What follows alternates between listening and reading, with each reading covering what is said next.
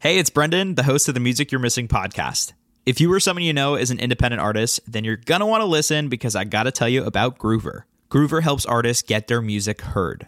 Through an innovative web platform, Groover connects artists who want to promote their music with the best curators, radio stations, and labels seeking emerging talents. On www.groover.co, artists can send their music directly to a selection of blogs, playlist curators, record labels, and pros of their choice with the assurance of guaranteed feedback. Groover's over 2,000 active music curators have given more than 2 million pieces of feedback on the platform, and right now, Groover is offering a special discount to listeners of Music You're Missing.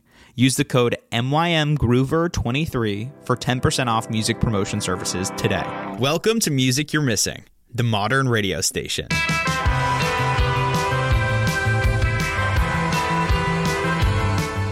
After years of working in radio, I realized something wasn't clicking. There were so many artists that mainstream media just weren't giving proper treatment to, so I sought to change that, and Music You're Missing was born. From just starting out to signed, this interview style podcast highlights artists you don't want to miss.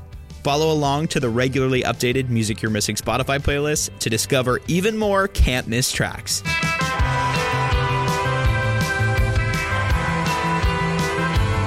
Hey, it's Brendan Janetti. You're listening to Music You're Missing, and today we are in studio with the band Juniper. I actually recorded this episode with Juniper yesterday, and I'm still kind of recovering because my my producer Peter, hey, Hey. uh, I forced him and um, Scott from the band to grab drinks at my favorite bar in Boston, Biddy Early, shout out. And one drink quickly led to two, and I was drinking IPAs, so it was actually it turned into four. Um, but anyhow, Juniper was great. I first heard them uh, just just honestly by being in the Boston music scene, and I've been wanting to chat with them for a while. They kind of remind me of like Lawrence, um, even like a Stephen Day, if I'm comparing them to people that have been on this show uh, previously. And they were super cool. They're all from the Boston area, except for David, who actually is from Rochester, New York. And I found out mid conversation with him that he had to drive six hours after our podcast shoot. So I don't envy him. Um, but anyhow, I'm super excited for you guys to get to know them. We chatted about kind of like what their career looks like, what they need to continue to grow, what the future looks like, and their brand new track called Used to This, which you can hear right now. It's streaming atop the Music You're Missing Spotify playlist.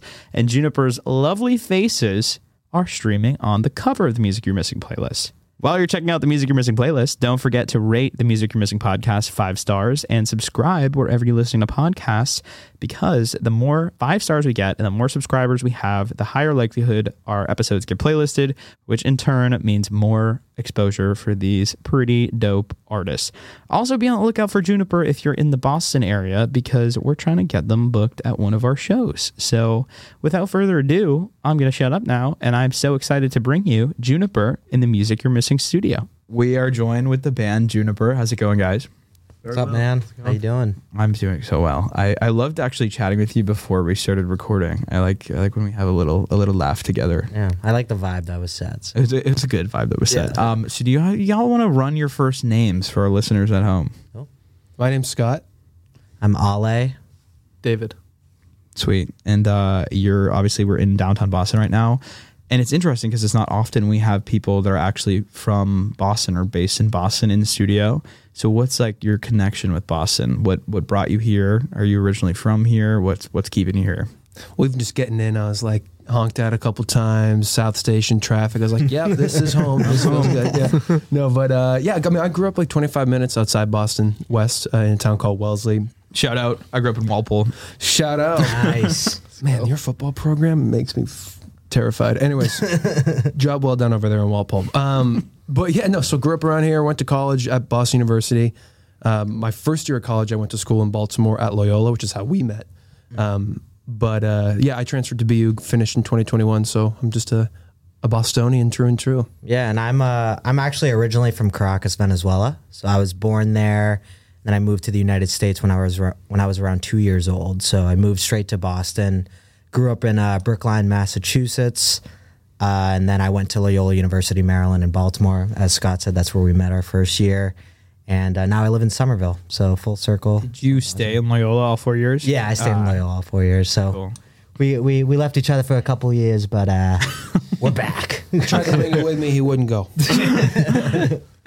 and then I'm from Rochester, New York, and I met these guys. Well, I went to Berklee. Oh, for a cool. year, and then I just was kind of like in the area, kind of gigging in Connecticut, and I had some friends up here in Boston, and some mutual friends introduced us, and here I am. Wow. And you're still in New York? I'm still in New York. Dang. So- So, do you have to like travel to Boston a lot? Yep. Were you taking that Acela? I I um was in Rochester actually.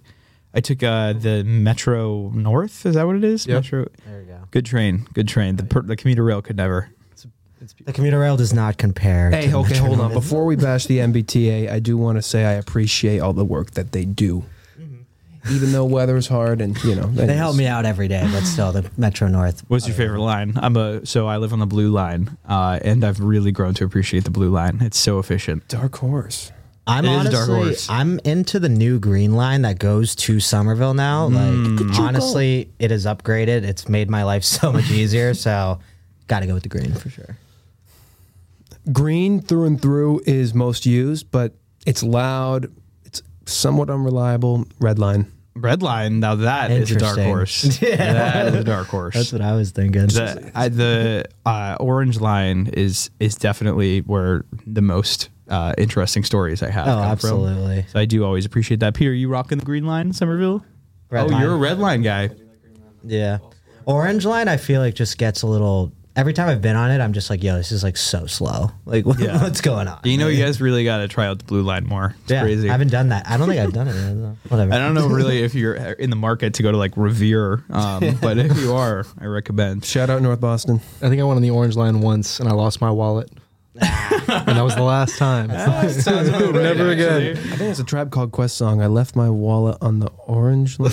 no, it's El Segundo. Uh, yeah, so I mean, Boston isn't necessarily a music industry hub, and obviously, you guys are pursuing a career in music. Um, so I kind of would love to chat about that. Like, what do you think the kind of like risks and rewards are pursuing a career in music away from a music hub? Or perhaps I'm wrong. Maybe you think Boston is a music hub. So I'm- mean, like, I think Boston is a super interesting city just because, like, it is sort of a music hub because you have like Berklee, you have New England Conservatory, you got some schools here that they develop some cats here. You know what I mm-hmm. mean? So it's like super.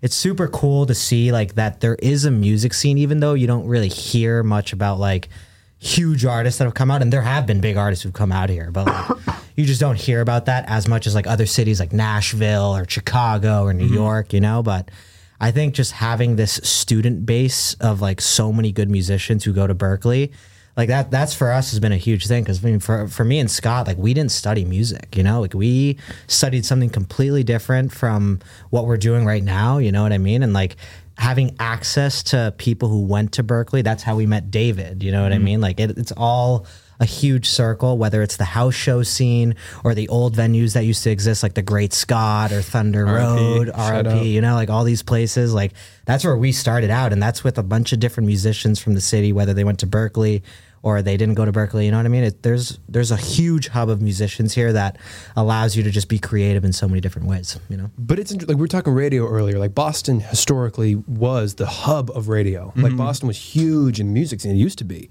and I think that that generation is still around, and like they're rooting for the next next round of cats coming up this up the pipeline and emerging artists, and it's cool to connect with people like that.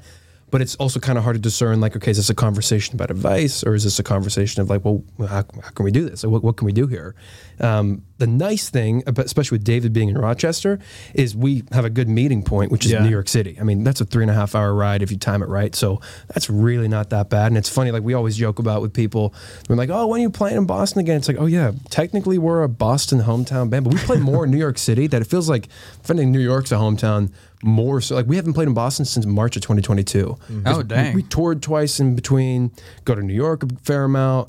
Um, like we we're Midwest. We were like hit a little bit farther south, like DC, Baltimore, Nashville. It's like Boston's great. We've done a lot, but I think we're excited to kind of reconvene and like get back to like, hey, like let's.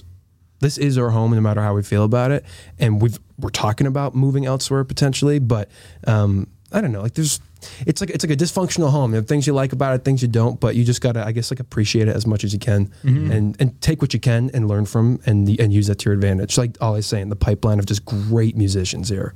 Yeah, I think that's a really well said um, answer, especially because I, I do know you guys are taking advantage of like other major cities locally or like in the East Coast. Are you doing your booking? Do you have someone booking for you, or are you just kind of booking yourself? It's a hot topic.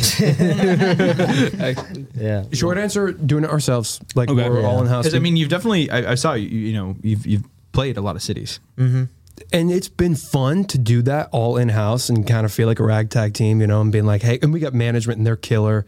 Um, but you know, there's certain lanes that people got to stay in, and you know, there's like a we can book shows, but anything over in like 400 person room, you got to be able. Just it, there's definitely red tape when you get to a bigger size room, and so Yeah. at this point now, we're like, okay, we.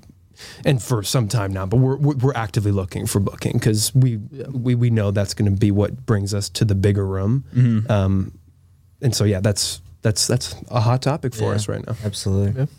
Good conversations to be having though. Yes. Absolutely. Um, so let's talk about that indie grind. So you mentioned you had a, a manager. When did you guys get a manager, and like what, wh- how how did that positively affect the band? So I think like with the manager that our manager, her name is Ava Solomon, and uh, we definitely follow each other on Instagram. Yeah, probably. but um, she she's been great. We uh, met her in January of 2020, so this was three years ago now, and um, it was pretty pretty crazy how it all happened because it's crazy how cool Discover Weekly can work on Spotify. You know what I mean? Like she found us on her Discover Weekly and. She lived in Maryland or DC at the time, I believe. I think Bethesda. Bethesda, yeah. So she was living there, and I went to school in Loyola, at Loyola, Maryland, in Baltimore. So uh, I, it was January of 2020. We we were already talking. We had some conversations before, but she came up to Baltimore to just come meet me. We went to get some coffee, and I think it was like the first time that we met someone who really really spoke to us like saying like how much they believe in this project you know what i mean i Yeah. think that's like the main thing that you kind of need from a manager at the beginning is just someone who believes in what you're doing and is going to push you to take chances push you to you know become the musicians that you want to be you know and Ava's been super helpful with whether it's just organization or getting us the tours that we've been on, getting us on different shows. Like the line of communication is always there, and and I think that's the most important thing when you're an indie artist with a with a manager. Like just being able to communicate as much as you can every week, hopping on a call, even if nothing's really going on that week, you're still catching up you're saying like hey what's what do we want to work on right now? You know what i mean? And i think having a manager just like allows you to have that structure of the call you know? Like when it comes to expenses of the tour you know what i mean? Like we have an expense sheet. We're we're always going through our finances just to make sure we're we're in a good place. We don't have to worry about other stuff you know what i mean? So having a manager like that like ava has been super helpful. And in the last six months we've uh, grown the team. So we have like a couple other people who've been really helping out fully. Sweet. It's really hard, especially as an indie artist. Like when you're when you're coming up and you're trying to do stuff. Like before we had Ava, the band was in existence for three years. So like we like we were doing everything. So like I'm sending out cold emails myself from like Juniper Music Seven at Gmail. You know, like just like some kid in college just trying to play shows. But I think what Ava and management in general has allowed for us to do, and it, you know, with a grain of salt, but like try and separate business and creativity. Because when you're emerging, it's hard to pay for that separation, but also like naturally, like everybody wears a lot of different hats. And so being able to have that allocation of work and be like, hey, like, whether it be booking, organization, financing, like outreach, networking, like mm-hmm. it's awesome to have somebody that's just doing that where we can be like, this past week, for example, we were up in Maine for a week just working on a bunch of music, jamming, working on the show, um, working on visuals, and like that. The fact that we have management let us feel like we could escape to that, Yeah. Um, rather than like, okay, we can never really like clock out or you know like remove ourselves from the world of business and like trying to like make that happen. So that that's been a huge plus too for management. That's a good point. I feel like the actual creative process often gets lost in the shuffle of being an independent artist because you have to wear so many hats. Where in Maine? Where, where in Maine were we hanging? We were in a, a Oh, nice. Douglas, Maine. Yeah. So my parents live up there. Um, so every February they're they they usually go out west for the month of February just because it's so cold up there. So uh, so the last couple of years we've been we've been going up there in February just to you know hunker down, get away from everything, just set up the whole living room to be our own little studio. So this time was really cool because we had uh, some friends come up and they they documented the whole thing. Yeah, so you had some cameras out. yeah, yeah. So What uh what what were they shooting? Just like some What were they shooting? B roll? Is there like a music video coming perhaps? So they shot all kinds of things, like performances. We were just playing in the house. They'd get some video of that. There's lots of B-roll, lots of just like us hanging, just talking, just kind of just being together, like like in the space, and just they were a part of the vibe too, just as much as we were, which was like kind of the coolest thing. Was Mhm. like they were just there, and it, it just felt really great to have them. Yeah, it's like cool to because as I said, we've been doing this for a couple years now, and all the content that we get from that is like stories in the past, you know. But now being able to actually capture what that vibe is of like mm-hmm. being away from the city, having a place to ourselves that's surrounded by the woods. You got the beach around the corner, you got a mountain around the corner. You know what I mean? Like having a place like this and documenting it the way the vibe really is when we're having fires outside, making dinner. Like we caught all of it, you know, and like we're so excited to see how this turns Every out. joint rolled was documented. oh, I love that. Yeah, no, I love talking about the like creative process a lot. Um, just because again, like for a lot of these interviews, I feel like talking about the actual music curation or like creation rather kind of goes missed or goes um, not spoken about. What's like your vibe? Like what environment energizes you the most? I'm a mountain man. However, I recently came back from a little solo trip in the desert. I feel we like a new man. Yeah. a solo trip to the desert. That's yeah, man, it was spiritual. wild. I took a, so I sorry now we're making this the Brendan show, but I took a um, three hour bath alone in the middle of a desert. Under I was nude also um, underneath underneath the stars, and I think I I think I'm a better man ever since that. Um, but wow. moral of the story here is I I, I have always been like energized creatively by mountains mm-hmm. and even in the desert like I, I found myself trying to go to, towards the mountains so like what what kind of environment brings the creative juices out in you Yeah. Well, I mean, like all I said, up in Maine in a Ogunquit, like that's just dense woods. Yeah. So like we like being up in in woods. I grew up on the beach, so I also love the beach. But like woods, mountains, I think that definitely is a place that we gravitate towards because it's quiet and you're so in touch with just like the your surroundings and your environment. Like when we were down in Nashville, for example, um, and we were recording there for I think like a month in the fall of 2022, and we were staying in Nashville, but the place we recorded at was our buddy's home, his home studio, like t- 35 minutes north of Nashville. So we're driving through country to get there, and like that was so cool because it was like woods and forest, but like farmland, and we were like, what the heck, like, and somehow that well, not somehow it makes sense, but like that that inspired like one of these new songs we're working on. That's kind of like is Juniper making a country record? Like, but it, it's cool to have that have your surroundings impact your music. Yeah. that's huge. well so i actually kind of uh, we'll, we'll talk about this later but um, your new track i did i did hear come was that recorded in nashville first of all Yeah. Yeah i kind of heard that Let's Just saying um, That's a good thing. But you know, all right, no, let's actually talk about the new track. Um, used to this, it features like a slight sonic change up from what you you guys have been rocking in the past. Why? Like, what? How did we get there? Was it from that Nashville trip, or was this just kind of a natural progression? So I would say this song in particular is one that I just joined the group recently, actually. So we've kind of been playing this song at all the sh- all the gigs that I've done, and it's Mhm. kind of developed a little bit every single time we've played it. It just changes and changes, and it's just getting to reach the final form, I guess, in Nashville, where we were kind of like, it was the last song we recorded there, so like we kind of it all like kind of led up to that. Like we just felt so comfortable and we were able to dive into like these sounds that we were kind of like experimenting with and listening to together.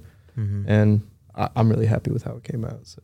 Well, our buddy Julian, who's the producer of that pro- of that song, um, used to this and like a few other tracks that we have coming up. But he is such a killer, and we're both on the same page where we are always in the mindset of like we want to be searching for something new, and like I feel like we do our best to do that with music leading up to this. Whereas like our music sounds like it could be a f- indie folk record, could be an indie rock record, could be like a neo soul record, but like that's not with the headspace of like, oh, let's make a neo soul record. It's like no, like we're actively searching for like what sounds just resonate with us that week, even let alone like that session. And so this month in Nashville, we were just in this headspace of like darker tones, a little bit more distortion, a little bit heavier.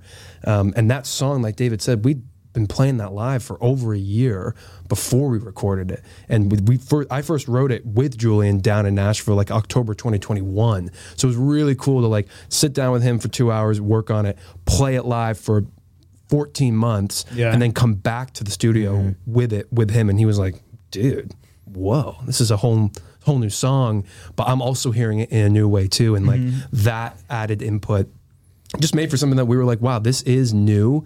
And we always want to be living in a space that feels new. Yeah. I think like it's not only like talking about the surroundings that we were in, like being in Nashville, playing this song for so long. I think it it also touched in on like even like the, sh- the stuff that we were listening to at the time a little bit. You know what I mean? Like I know when we were li- like recording used to this, like we were in a huge like Madison Cunningham phase. You know what I mean? Like there was Yeah. like different.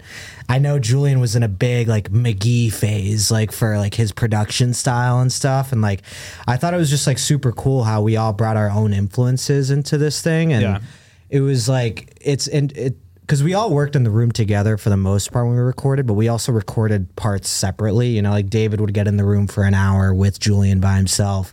Do his guitar parts. I would do my drums by myself. Scott would do his bass or also do some production stuff with Julian. You know what I mean? So it was just really cool to like have our own space to work on it, but also it all came together for most of the days, you know. So it was just cool, to, you know, to see all the influences that we were kind of like listening to on the car rides on the way there to the studio every day, and just like all the ideas that came out of it. I think it was just like a, a unique experience of how this song came out compared to everything else we've done. I think the key is that when an idea comes, like, and this is, I mean, the art form of collaboration, but like the first response should never be no. You know, it should be like, yes. And let's see how we can do like it, and that I mm-hmm. think allows us to always have this like meandering process where like we don't have a, a a rule book in terms of writing music and producing music. It's just like where are we in our lives? Where are we literally in the world? And like how do we come together with our own individual energies and like experiences of that week, that month, our whole life, and like we find a common ground, and like that is where, and that common ground changes by the song, but like Yeah. that's so exciting because it, again, it feels like we're always actively searching for something new, and like that pursuit is just like that fuel that's just like because we're not there yet you know even with used to this i think we could say that's like the most excited we've ever been about a new song but i mm. still don't feel like we're there yet you know and like hell yeah dude 20 Yeah. It's a we're our- journey. we're in our 20s like let's freaking Yeah. I mean, do you I do you think you'll actually ever feel like you're there yet, or do you think it's just like a constant growth? Hope stream? not. Yeah. I hope not. I don't want validation from numbers and listeners and like, you know, just, oh, we're playing an arena. You know, like I don't want Yeah. that to be like, okay, yeah, we did it. You know, it's like, no, like they dug the energy of us searching. So we have to continue to search. I think like that, avoiding that stagnation, as hard as it is, is like, I, yeah, I don't think we'll ever be done. Yeah, no. We're always going to be searching for something new. And I think that's the exciting part about being an artist. You know what I mean? It's like, I think it's easy just to find a sound and say it works and just kind of try to continue with it. But our mindset for every song is just like kind of what do we feel right now? You Yeah. know what I mean? Like what do we what what do we want to be different? You know what I mean? Like I think that's how we keep ourselves like sane and it's all unique to us all the time because it's a new experience every time we record. You know what I mean? It feels different every time. So Sweet. So you mentioned that you're kind of sitting on some other tracks. Are we kind of going in a similar sonic vibe with the other tracks? Would you say? Nope. No. Okay, that was like a hard no, which makes me think that these are. So are they different than normal? Like, tell me about them. So I would say that these three are definitely meandering away from the vibe of used to this. Okay. It's like we kind of kind of visited that space, and now we're kind of going elsewhere with like the way that these three are going to be. So Mm-hmm. like you guys can kind of Tell me more. What does elsewhere mean? What does it look like? It's witchcraft. trying to think. I mean, going back to being independent, right? It's hard when you're working with budgets, right? Yeah. In our perfect world, we're gonna write music over what four six months. Because I'm never the type of person that's gonna be like, let's go do be somewhere for six weeks without n- any preparation and walk out of it with an album. Like mm. if you force songwriting like that, you can get a product for sure, but I don't think it's going to be most representative of what we're trying to do. And so if we can, but like the perfect ideal world is we go somewhere for six weeks after having written music, maybe some room to write more when we're there, but then we record it all in one sitting. But like that's a ton of money. So we're like, all right, how can we do this in a way that's uh, sustainable and affordable? So like in Nashville this past fall, we went down and we did four songs. So some of those songs were written, like we said, October of 2020, the year before that.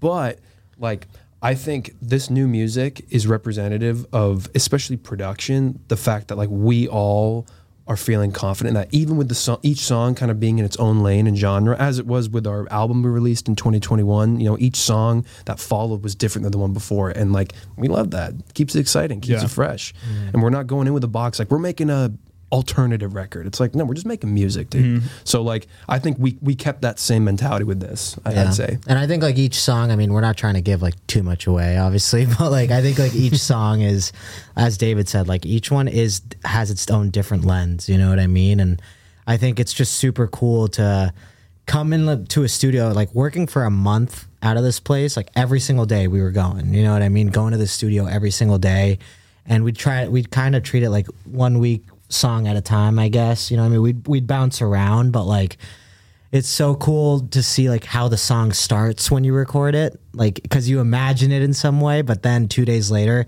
it's completely different from what you thought. You know what i mean? So i think like i don't know if I, maybe each of us came in thinking like these songs were going to sound in some fashion but like for me personally like after like four days of recording getting the drums down and everything i was like okay this is way better and way different than I thought it was going to be. You know what I mean? And, and those are like the the coolest experiences when you're in that room, you hear that mix, and you're like, "Damn, that, that's it." And we do a lot of like self-producing ourselves, making demos and stuff. And you know, like we're talking about this group of songs we made in Nashville. We got now like 15 in the pipeline. You know, so it's just mm-hmm. like when works, timing, schedule, budget wise to kind of make it happen. But like, I think the cool thing to that point you were saying about how it changes, like. We start our songs writing most of the time. Like I will write the full arrangement and lyrics on an acoustic guitar before I ever bring it digital. Mm-hmm. Whereas like I know majority of people that'll sit down with an open session and just start building like track by track Yeah. and then record vocals which is awesome it's a, it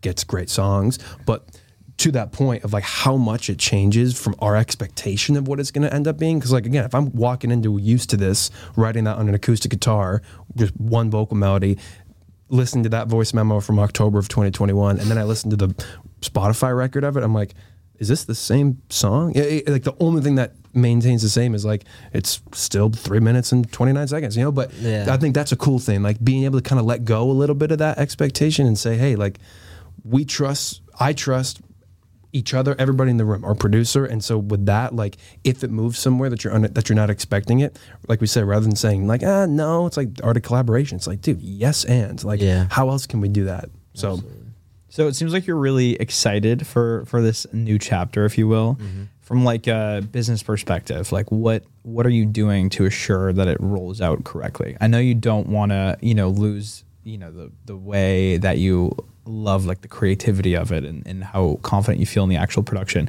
But what do you have to do to make sure that it, it does in fact meet as many years as possible? Yeah, man, that's our biggest thing. We always say exposure, exposure, exposure. Like we believe 100% in what we're doing, and if it doesn't hit as much as we want it to, like we believe that's because it's not getting exposed the right way. So mm-hmm. historically, we're like, let's make a music video, let's do like photo shoots, get a press kit together, like you know, really beef out like that kind of component to the release. But we've also kind of started to realize it's like as fun as music videos are, like we're not making money back from that. Yeah. So like mm-hmm. that's just sunk cost, if you want to view it like that. So we're like, okay, shit, we need to reevaluate. So kind of what David was saying, being up in Maine this past week, having that crew come up is like, how can we get vertically shot short form stuff for Reels and TikTok that's going to be 15 to 25 seconds with song audio, specific timestamps in the back, like three to four videos, and then like maybe putting some money behind that in like a marketing campaign. Like that's kind of how we're like, all right, the industry's changing, and so we got to change with it.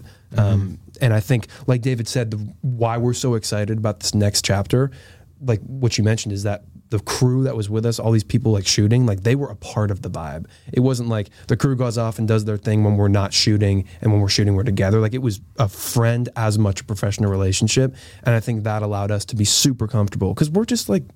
We're just dudes, you know, like, like, like, like three just- ca- like three cameras room. I'm Yeah. like, what's going on here? We like Yeah. to have fires. We like to smoke weed. We like to drink beer, like and make music. and being able to capture that in a way that we know we can share algorithmically that'll hit but also like just knowing that it's still us it's still authentic like that's kind of how going back to exposure like that Yeah. i think that's how we're thinking about it right now but again like things may change And I know we'll we'll get into this in a bit, but like I think one of the main things that we got to do too is like we got to hit the road. You know what I mm-hmm. mean? Like obviously, like you know, playing, doing TikToks, all of this, it's so helpful and it's what you need to do. I think in a, as a band, like this day and age. But like we're right now of the mindset, like especially with this new music coming out, like we just need people to see it live, get to know us on a personal level, whether it's at the merch table or after the show, before the show, whatever it is. Like, if we're able to connect with fans on a personal personal level and they actually like listen to the music, like I feel like that is a huge way. Obviously, it's an old school way, but that's how you develop real Yeah. fans. You know, I mean, those are the people that comment on your Instagram. Those are the people that follow you right away and they keep up with what you're doing. You know, I mean, they're the ones who buy your merch. Like, so at the end of the day, like obviously, it's an exciting time because we just have all of these mindsets, all of these plans to really, really get it going for 2023, and that's what we're that's what we're working on right now. You know, we're fucking rock band man we gotta hit the road Yeah. Like, we're a band man we gotta be on stage like Yeah. identifying the difference between listener and fan like that is such a new concept and we're like holy crap you know we got like x amount of monthly listeners. Like that's the coolest thing ever. I can't believe that's real. But like are hundreds of thousands of people gonna walk into a venue? No. You know what i mean? So like how can you how can you bridge that gap? And i think as a band if it's just doing a power trio and you know that's its own beast. But uh, whatever whatever the stage looks like like that is our biggest mm-hmm. asset. That is what f- fills our bucket most right? Being able to be out and play. And so like all i said like that's also a very high priority for us yeah Definitely. I mean, you kind of hit on it with with talking about TikTok about how it seems as if you're kind of creating organic content. I feel like that's kind of the hack. Everyone's always talking about like hacks for TikTok, but the hack is being consistently yourself. Mm-hmm. And if it catches on, then great, you're catching on to the right audience. Because if you're creating content with the hopes of going viral, you might not actually be connecting with the right audience, and they might not actually be converting to your listenership.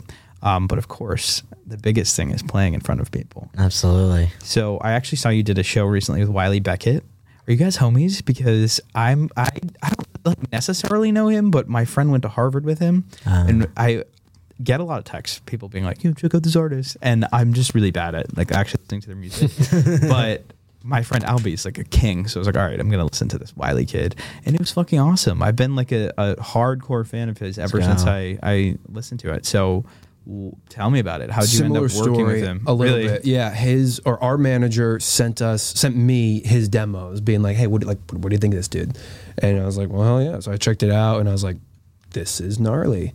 Like, I, I i love this. So i shot him a message and i was like first like dude like let's let's get a writing session in. Like let's hang. Like i'd love to come to new york if you got a team whatever. Like let, just two acoustic guitars. Let's hang out and write. And he was like sweet let's do it. And then he was like Yo, also, we're trying to do a show in January at Mercury Lounge. We got a slot for like a headline. Like, would you want to like fill that? And we were like, Yes. I was like, dude, I haven't even met you yet, and you're like putting on a show. I'm like, yes, dude. Like, so he's besides music, a stellar dude. Mm-hmm. Like, really mm-hmm. nice, Absolutely. really genuine. Uh, his band, great players, also great people. Um, but yeah, that was such a dream of a night, man. We, Yeah. we sold that out on pre-sale, so Damn. like, there was Congrats. just a no thanks, Thank you, appreciate thank it. you. But there's but like that, and that's not. And I mean, we we love packing rooms, but like selling out before the show even opens and doors open, like no matter where we're ever gonna be, like that's always gonna be something we'll look around and be like, hey, this is fucking awesome. Yeah. So like that energy just translated for that whole night. Like he killed it. We had a ton of fun. It was sweaty. Just mm-hmm. you know, oh, it was a rock and roll. The best show. nights are, my friends. Yes. It's funny with Wiley, with Wiley, like his band, they walk in for sound check, right? So like this is the first time we're meeting the band and everything, and I see this dude walk in, and I'm like, I went to high school with one of these guys. so his guitarist Zach, he like walked in and was like, wait, dude, like I haven't seen you in like six years, but just by small chance, we were both playing at the same show. He was the guitarist for Wiley and stuff. That's so wild. It was so wild. We were like, wow, we haven't seen each other in six years. And now we're head, we're both headlining uh, a show at Mercury Lounge and selling it out. So it was just a cool moment right there, which is awesome. Shout out to your hometown for Yeah. producing musical greats right there. There you go. Brookline. Warriors. Brookline. So, how often then are you guys gigging? And also, let's let's talk about it. Why why haven't you played a show in Boston since March? Yeah. let's let's get it. Let's get it booked. That's a good question that I don't really know if I have a good answer to. But I think it could have just been like a way things just lined up. Like we played that show in March at Brighton Music Hall. That was a dream. Mm-hmm. Play with Zoe Sparks. She's a dream. Just like awesome night. But then like next month we were in the Midwest on a tour. Month after that we were opening up for Sarah and the Sundays on their East Coast leg of the tour. Then June we went down to Nashville and recorded "Listen to the Moment," which is a song we released back in September with Julian. So we're there for a week prepping for that. It's like every month we kind of had something going on, and mm-hmm. with David being in Rochester, and you know, it's just it's it's it's tough to line things up. And also like for that reason, we want to do shows where they're like a tour, where they're together. Like Yeah. a one-off thing is hard. Like most of the time, you're gonna not. It's all about money, but like you're gonna be losing money that way, assured, unless I don't know. It's a private gig and they got money to spend. But you know what I mean. But like, but so for that, we were like. You know, let's. We've done a lot of Boston shows. All I said, we grew up playing in Boston, so we're like, let's spread our wings, especially after COVID, and just get out. Um, not to say we've forgotten about Boston. I mean, like I said, we're actively looking to get another show in the next couple months here.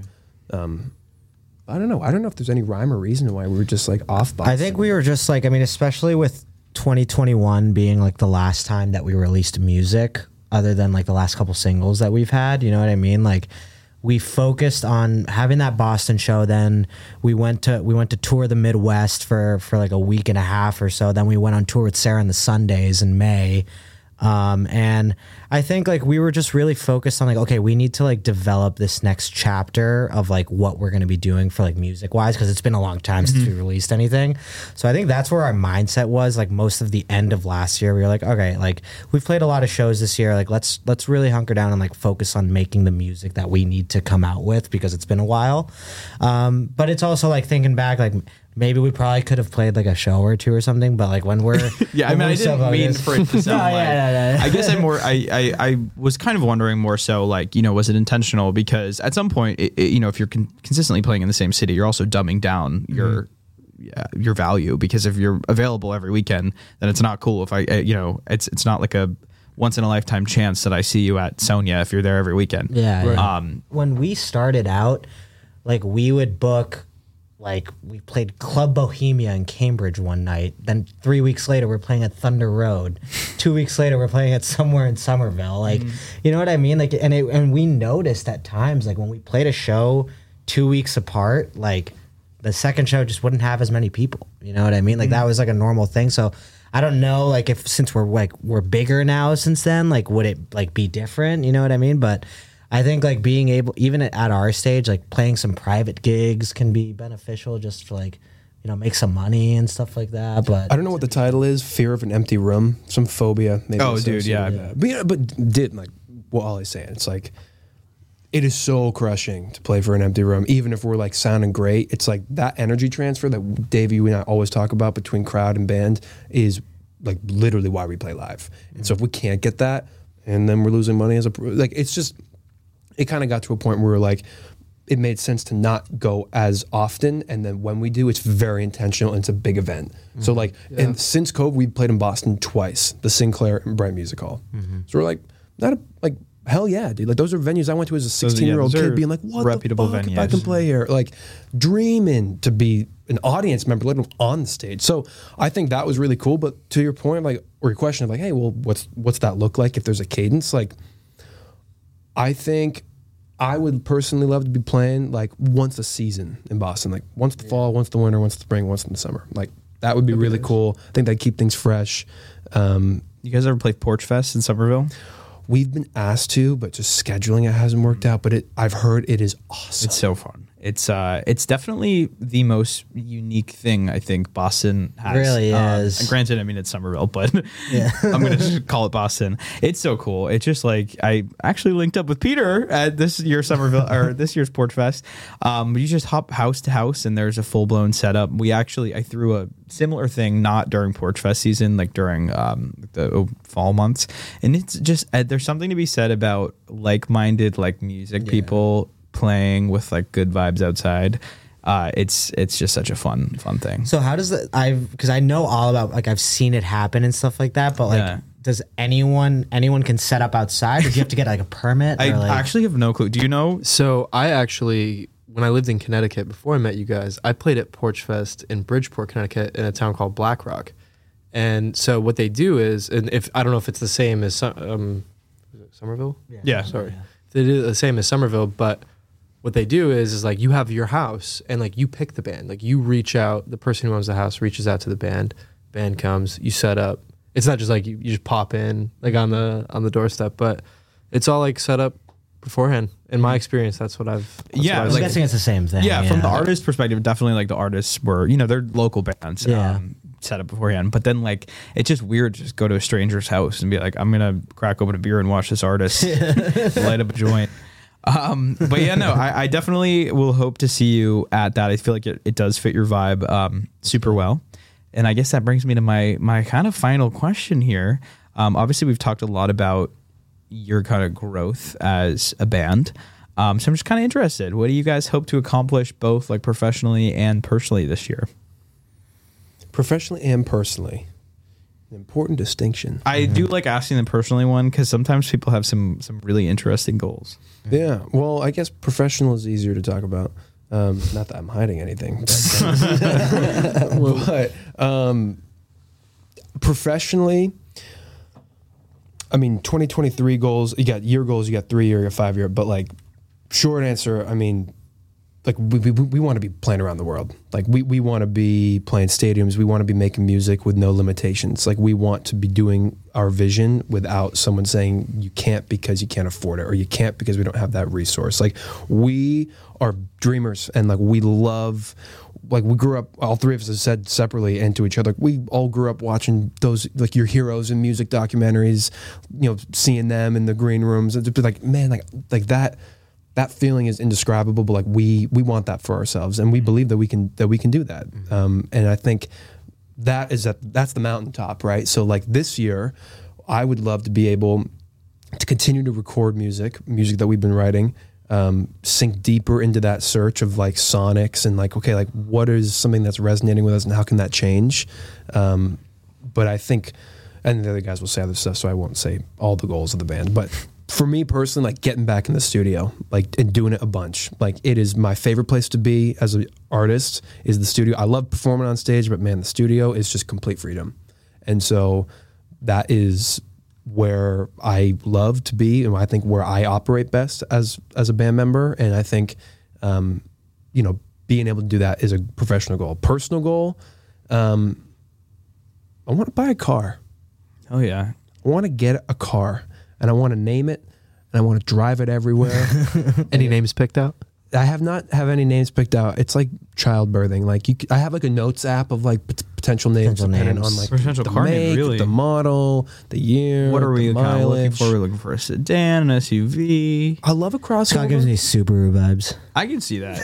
dude. If I could be driving a Subaru Crosstrek, let me tell you, dude i listen i my like very first real car i drove a bunch of shit boxes growing up like so much so that my i drove a buick 2002 buick century and the passenger car or the passenger seat had like a hole in the bottom so whenever it rained there'd be a puddle and then like if it were winter that puddle would freeze so i had like an ice rink in my car Oh my um, so eventually i bought a real car okay and it was like a, toyota chr which was gave very much so subaru energy Sure. and I've never been happier. Now I yeah. don't have it, but I miss it every day. I love I love a little uh, explorer vibe of a car. I didn't mean to like that sound like a dig. I have a Subaru Impreza myself, and it is so safe, beautiful car. I love it. dude. Subaru is a compliment. If I can be driving a Subaru, I'm saving the environment. I'm saving my bank. Yeah. and you're looking good doing it. and you're looking good. too. sexy as exactly. and you probably driving have it. a pair of Birkenstocks on too. That's right. Yeah. in the back because it's wintertime right now. But yes, when I'm inside. Yeah. How about you, Charlie? Um, so professionally, I mean, I think obviously, I think we all agree like we want to like record mu- like more music and have those experiences like what like what we did in Nashville in October. Like it'd be sick to be doing that every day. You know what I mean? Like I think that's something that we definitely want to do. But for me, like I'm gonna go back to just playing as many shows as we can. You know what I mean? Like I think. I think like me and me and Scott especially like we graduated from college in 2021 and it was still like a weird timing of like getting back from COVID and like figuring it all out especially going into the fall and stuff like figuring out like life after college and all that but like I think like now we're in a place that like it's like kind of like now or never, you know what I mean? Like if you're going to like go out somewhere to play whether it's fucking California or Oklahoma, wherever it is, you know what I mean? Like, especially in the United States, like if there's a time that we want to actually hit a stride with playing shows, it has to be right now. You know what I mean? Like that, I firmly believe that. I think like it, it, it allows you to gain experience that you would have never experienced before.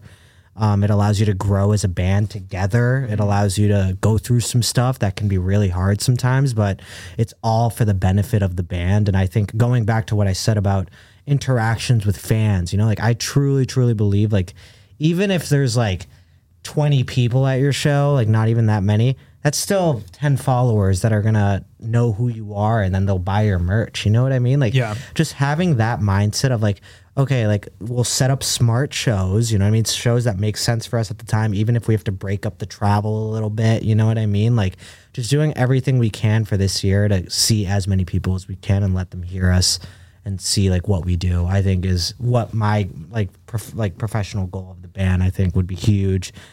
And then for my personal goal um i honestly really really kind of want to get into like doing some of my own like music a little bit you know what i mean? Like i love i love i've been learning like all through like logic over the years and stuff like that like going through all that and scott's been really helpful with like telling me like what plugins i can get in the future and stuff like that like david's given me some tips but i think like being able to be confident in like writing my own music and being able to record it on my own even if it's for the band or for on my own at some point you know what i mean i think it's only going to benefit us you know what i mean just being able to get that experience and i think it's gonna it's one of my goals of the year that i really really want to get into So you mentioned before, like we started recording, that you're into some EDM. Did mm-hmm. you ever? Did you ever try to produce an EDM? track? so funny story with the edm is Deep in that SoundCloud.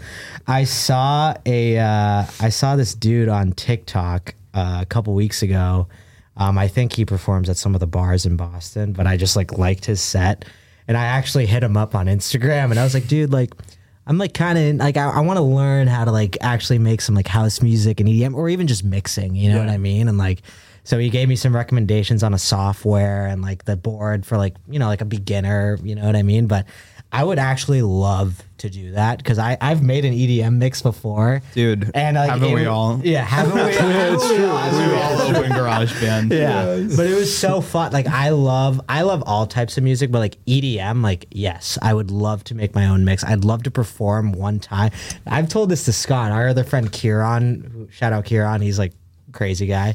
But like we, the best. I've told, Classic Kieran. I've told Kieran, I've told Kieran so many times. I'm like, dude, like we just need to get one gig, just one time. Me, you, Scott, just like perform an EDM set, and I promise you, like it'll just be like the one of the funniest, greatest experiences. We'll be some FKJ and we'll get David on guitar. Yeah, so we'll I was gonna say, man, I'm trying to get in on that. too. What do you mean? We'll get you on the live guitar. or you on the You still have to show me. Yeah, but it, that, that's like some of my goals, you know. So Love it. Well, I think my professional goal for the band is like just getting the music in front of as many people as possible live and kind of like having that experience mean something to people and ch- like trying to like make a difference through that. Whether that be like if someone's like connecting to the show or connecting to like an experience that they have at the show, just kind of being a part of that process is the thing that I'm most looking forward to. Um, and you guys covered a lot of the rest, but so I think personally, I think I want to get more comfortable with like posting videos of me playing online, Yeah. and also like I'm trying to get into singing more. Like I'm trying to get trying to get my vocal chops up a bit. Where are we now? Like, do you think you're a good singer? Are you a good singer? I think I'm okay. I think I have good tone. I just need to work on my technique quite a bit. Like I just need to get my like my overall pitch where it needs to be. Need to do some ear training. Got to review those those ear training books. You got a mic during rehearsal. You can use it if you want. It's on. like I, am I'm not. I'm not withhold. I'm not gatekeeping this from you. Damon. my ear just like drifts to unison every time. Like I'm trying to get into the. We just got. We just got to work the harmonies out. man. Yeah, I'm so down for it. All right. Well, Juniper, thank you very much for joining me in studio. I kind of lied to you because I have one last question, and it's: Do you want to play? Or actually, I don't even do you want to play? Do you want to meet my pet crocodile? His name is Chance the Snapper. Yes. Chance the absolutely. Snapper. He's great in show. Um, I didn't know they had Wait, crocodiles. Chance up the in Boston. Snapper. Chance the Snapper is his name. What a great name. we did a contest for Louis the Child tickets, and the contest was you needed to come up with a name for him. And some random girl said Chance the Snapper, and I thought it was awesome, so I gave her the tickets. Wow. There it is. That's so good. Amazing. That is really good.